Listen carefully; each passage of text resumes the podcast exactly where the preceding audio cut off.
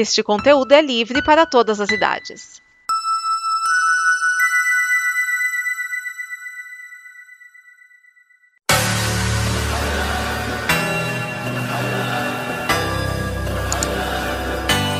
Alô, cambada! Bruno Urbanavissos traz até vocês mais um episódio do Combo Copa América. Este podcast falando sobre o torneio de futebol sul-americano realizado no nosso amado, cansado e maltratado Brasil. Este e outros programas você encontra dentro do conteúdo do amanhã no site comboconteúdo.com. Lembrando que combo, conteúdo é uma palavra só, não tem acento e combo começa com K. E nesse site você encontra uma ampla grade de programação. Então, vários programas sobre cultura pop, cinema, seriados, música e até futebol, como no caso do, das nossas colegas do Combo Copa Feminina e desse próprio programa que vocês estão ouvindo agora sobre a Copa América, que hoje teve dentro da segunda rodada da fase de grupos os jogos relacionados ao grupo B. Em São Paulo cidade, lá na Caixa Prego, no estádio do Morumbi, na Vila Sônia Barra Jardim Leonor, tivemos Colômbia e Catar. No caso a Colômbia não teve muito muito trabalho para enfiar uma goleada de 1 a 0 na seleção sul-americaníssima do Catar, né? já garantindo de forma antecipada sua classificação para a próxima fase do torneio. Em Belzonte, lá no Mineirão do Eterno 7 a 1, tivemos um jogo duro, duro de assistir, evidentemente, Argentina e Paraguai. E basicamente para surpresa de basicamente ninguém, essa é a verdade, a seleção argentina, tão bagunçada dentro e fora de campo quanto o governo Jair Bolsonaro, suou sangue para empatar o jogo com o, Paraguai em 1 a 1. No primeiro tempo, o Paraguai fez o gol, o Richard Sanches, acho que é esse o nome do cara. E no segundo tempo, o juiz foi camarada, assim facilitou na aplicação de um pênalti. O Messi cobrou e empatou a partida. O Paraguai teve a chance de desempatar o jogo com outro pênalti, só que o goleiro Armani defendeu a parada. Com esse empatezinho sem que, o, que não fede nem cheira, claro que a Argentina está, pelos critérios de desempate, em último lugar de seu grupo B, ou seja, vai depender, se não ganhar, vai depender da famosa combinação de resultados para passar para a próxima fase em terceiro lugar do grupo, disputando com o Qatar. Isso vai ser engraçado de ver na, na última fase, na última rodada da fase de grupos, mas enfim. E para comentar esta peleja, nós temos ele, compondo suas poesias enquanto tira uma folguinha da sua participação na campanha Lula Livre, o cão que atenta.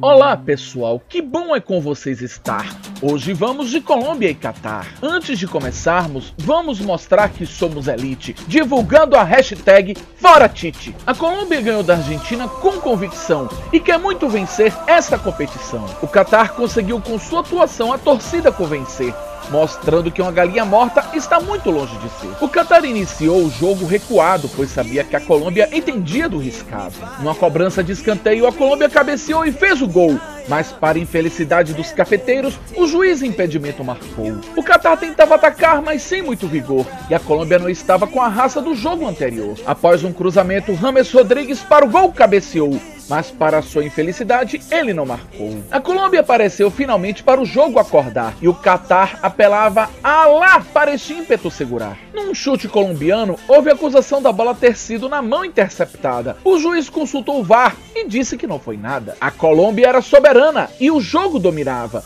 Mas o Qatar, quando tinha chance, com perigo contra-atacava. Foi uma partida morna o retrato do primeiro tempo. A expectativa é que a etapa complementar acabe com esse tormento. O segundo tempo iniciou com uma leve melhorada. A equipe do Qatar não jogava tão recuada. Numa jogada arriscada, a zaga do Qatar a bola interceptou e ela parece que na mão de alguém pegou. O juiz o VAR consultou e o escanteio ele marcou. A Colômbia finalmente se impor resolveu e o Qatar na sua área se escondeu. Num chute de fora da área, o gol de Martinez quase aconteceu, mas o goleiro do Qatar com competência defendeu. O Qatar estava matreiro e duas vezes contra-atacou. Foram lances perigosos em que ela quase marcou. Martinez mais uma vez chegou com emoção, mas o goleiro do Qatar era um paredão. A Colômbia vinha o Qatar impiedosamente bombardeando, mas o goleiro árabe estava se consagrando. De tanto atacar, a Colômbia começou espaços a deixar e o Catar com perigo passava a contra-atacar. Rames Rodrigues fez sua estrela brilhar através de um mega cruzamento espetacular. Zapata a oportunidade não desperdiçou e o gol colombiano finalmente ele marcou. O gol da Colômbia fez o Catar acordar e o time desesperado se pôs a atacar. O Catar o seu gol não conseguia marcar e foi a Colômbia que passou a contra-atacar. E foi num contra-ataque derradeiro que Zapata até o goleiro conseguiu driblar, mas o abestalhado para fora conseguiu chutar. E assim terminou essa partida melhor do que começou. Amanhã eu vou folgar e na sexta comentar Equador e Chile eu vou.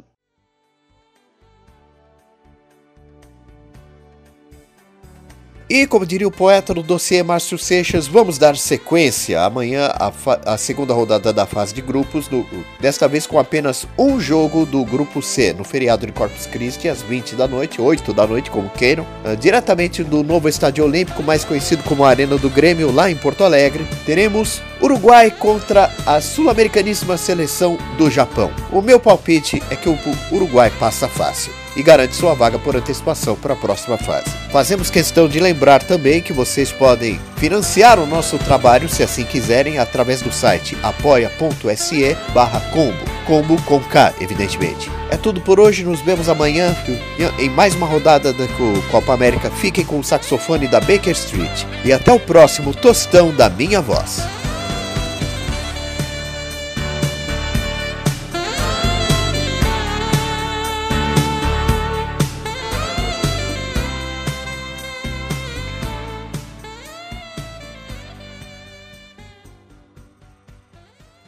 Esta é uma produção da Combo. Confira todo o conteúdo do amanhã em nosso site comboconteúdo.com.